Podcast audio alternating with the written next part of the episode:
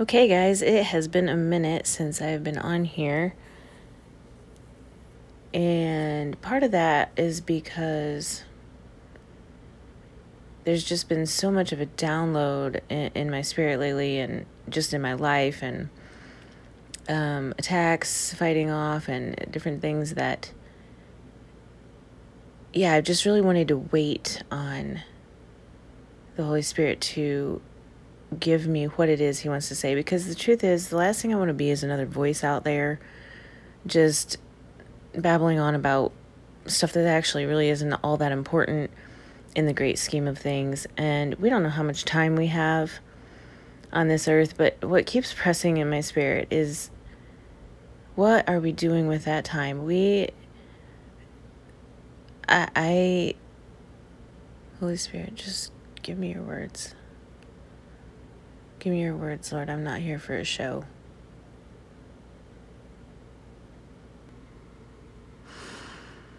Okay, I'm just going to go right into this. Um, it's occurring to me and and I'm seeing the the evidence of this everywhere. We are actually um addicted to comfort. Comfort is our god and without comfort, we feel like we're going to die. Our anxiety rises, and um, God never called us to be comfortable. As a matter of fact, this is just my personal belief, but isn't it possible that John the Baptist chose to live out in the wilderness and eat strange things and wear scratchy clothes because he was making sure that comfort would not become his idol? Guys, I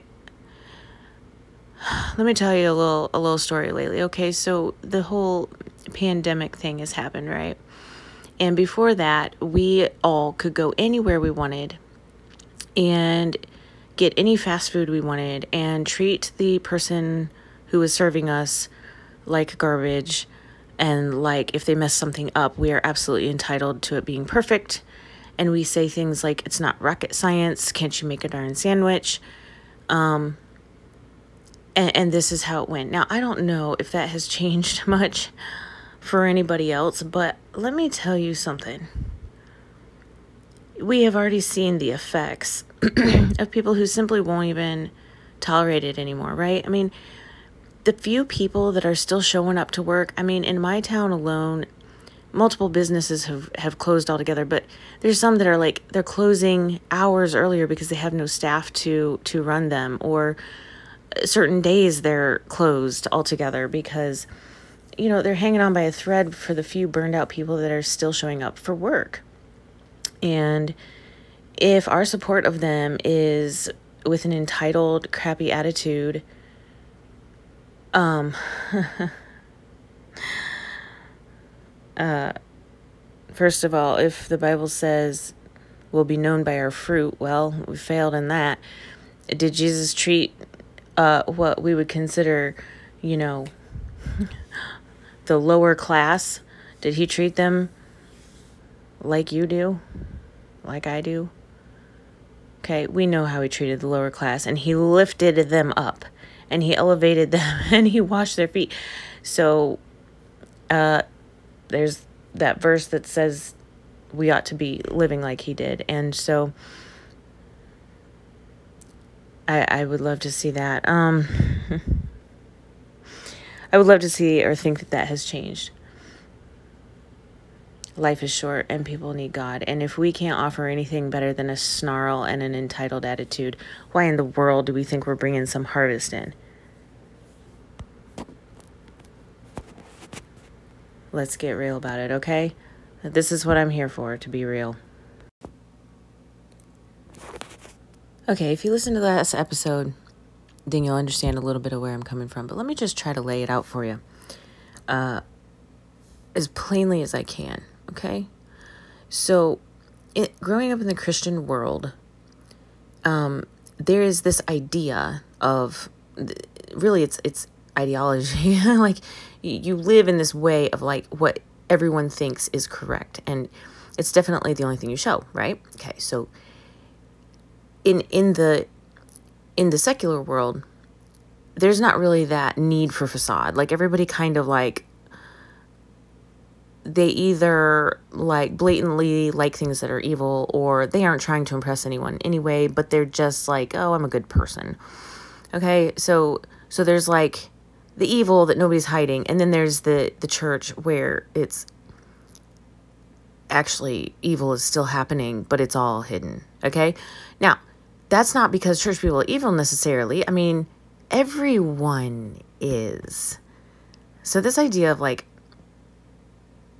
become a Christian and all your fleshly desires go away and blah da da da da. Okay, if if that was the case, why was Romans seven necessary?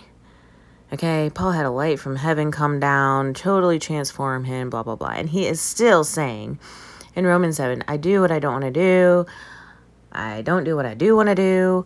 Like, what is my problem? He is describing the war with the flesh even as a transformed human being. Okay, so then you have then you have this these two different kinds of approaches in the church. Okay? You've got the like, you know, we serve a holy God and the law matters and this book is a rule book and so you've got that side okay and and they're all at varying degrees okay and usually when you have that side it's like the the love the whole reason you would want to serve this holy god that could crush you any second or whatever is from love right? But it, because of his love. And so you're told that. You're told he jesus died on the cross and like i never asked him to do nothing. I mean there's so many arguments to that that it's like okay what what? Okay so you've got that side. You've got this like we serve a holy god and you must behave correctly. Or he's at least displeased with you. You might still be saved, but ultimately he's looking for you to get your ducks in a row. Okay, that's the kind of like less harsh version of it. Then there's the other side where it's like, God is love. Doesn't anybody understand anything? You know, tolerate everything. And this is extreme side again. You know, let let's go ahead and marry gay couples in our churches like like crazy way out there, 100% unbiblical. God is love, everything's great.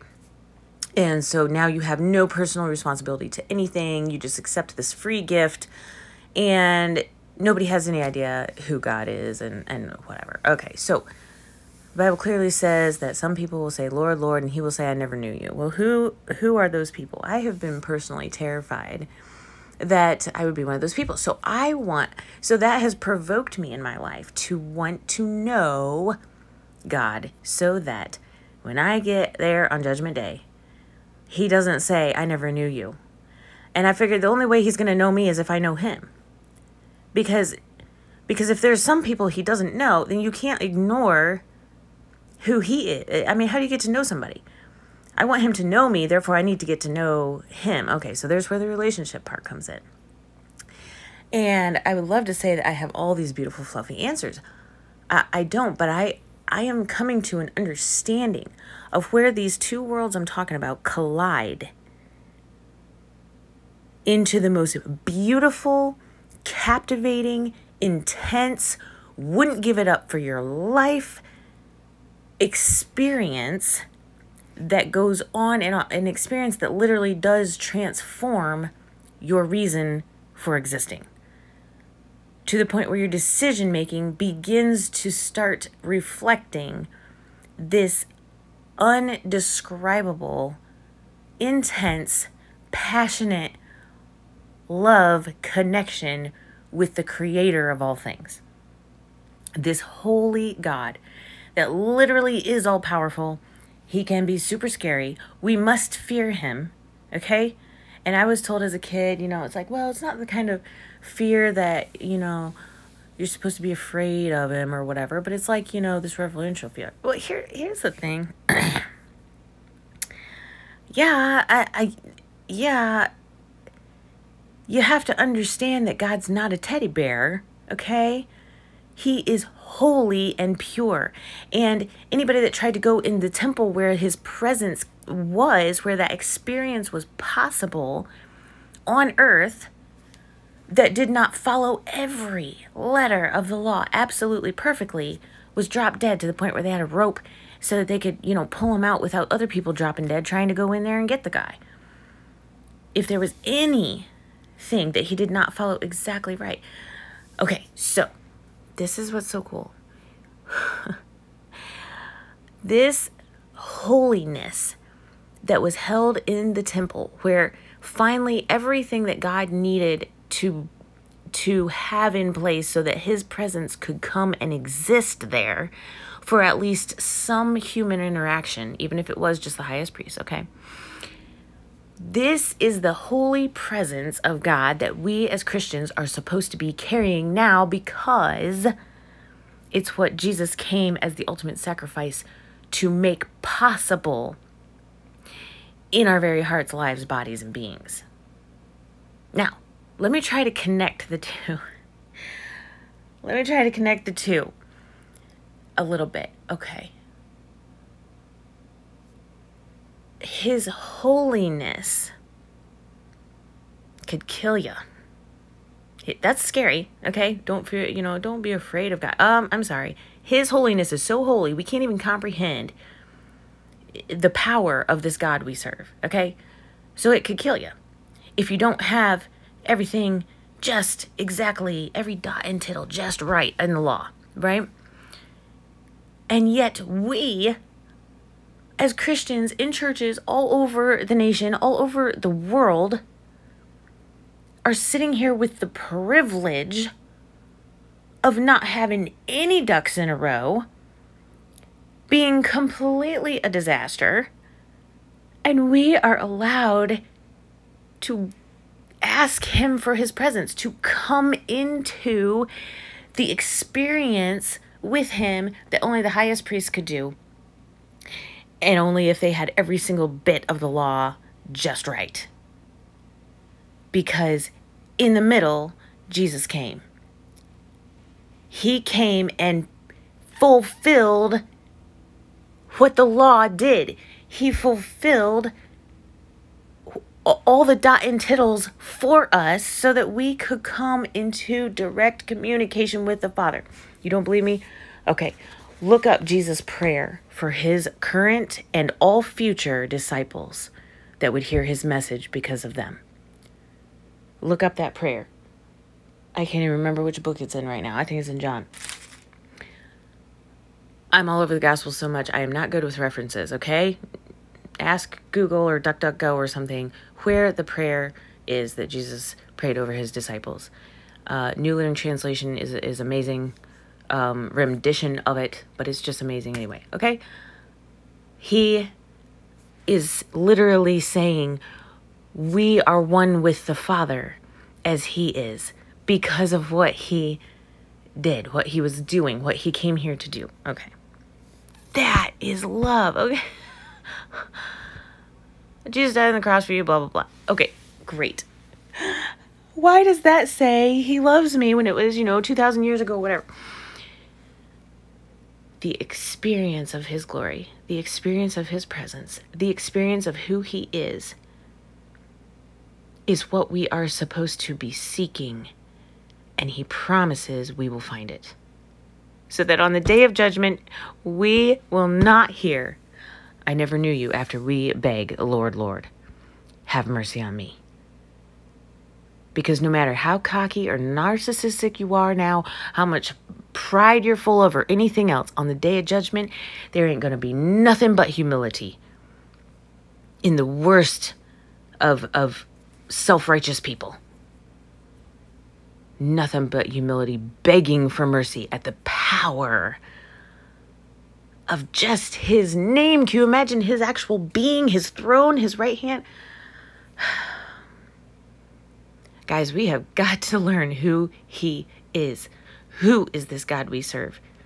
Because until we can offer the world him and not our version of a good ministry and our version of a good time or a good life or a good financial situation or whatever, until we can offer them Him,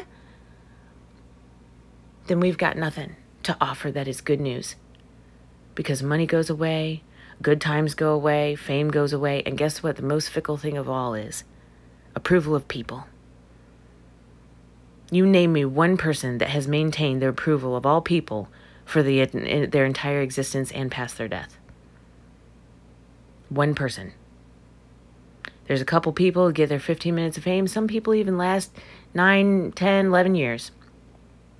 But all the while, they have their haters. They have to decide to plow through it or not.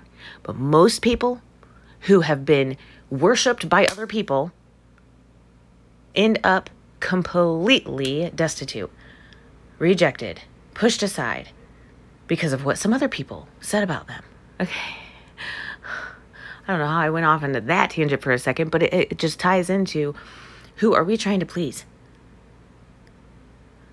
We need to get to know God because hit the privilege of his presence, the privilege of his glory that that was so intense it it, it killed down Aaron's sons in a second because they didn't have every dot and tittle in place. He's that holy. He's that holy. And he loves us so much that he gave normal blow Joe, who doesn't got no kind of ducks in a row, access to the presence that was in the Holy of Holies and the power, the power that brings life or death, the power that brings the good news, the power that raised Christ from the dead was was in the holy of holies and it was transferred now to us. If we take lightly what we have as Christians, we need to check what what we're a part of because just signing up for another religion, nah. Nope. Life's too short for that. We don't have no more time to be messing around with religions, people. It's God or it's nothing. The result for all other religions is the same. At best, nothing. At worst, weeping and gnashing of teeth. Okay? I don't want to be on that ship.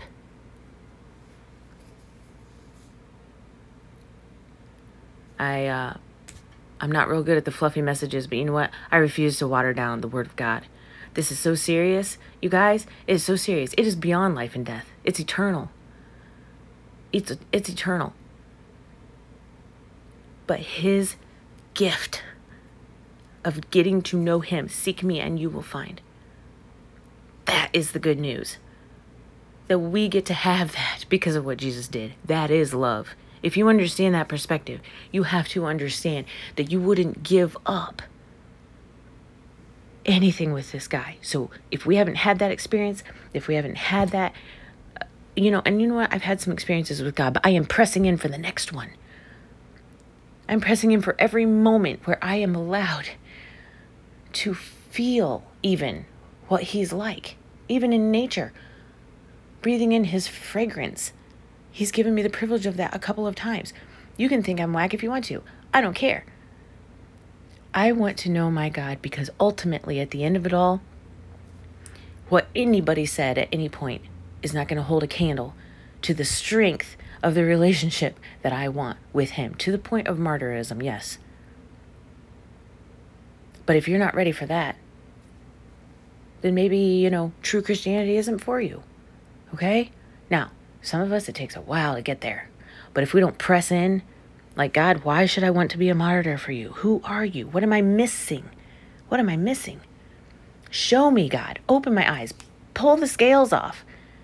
Literally open my eyes to things I would not normally see. And we have to believe that we do not actually see everything completely accurately. Okay? I love you guys. It's great being back. I. Whoo. Thank you, Lord, for that. Um, Hear me, guys. Hear Him. Open your heart, open your eyes, open your ears to who He truly, truly, truly is. Not your depiction, not the church's depiction, not Pastor Joe's depiction, okay?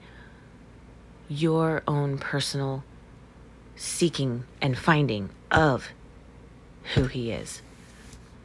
That's where wisdom comes from. That's where strength comes from, and the peace that passes understanding. All the promises that's where it's come it comes from. not from the next voice out there. Okay? Till next time. Thanks.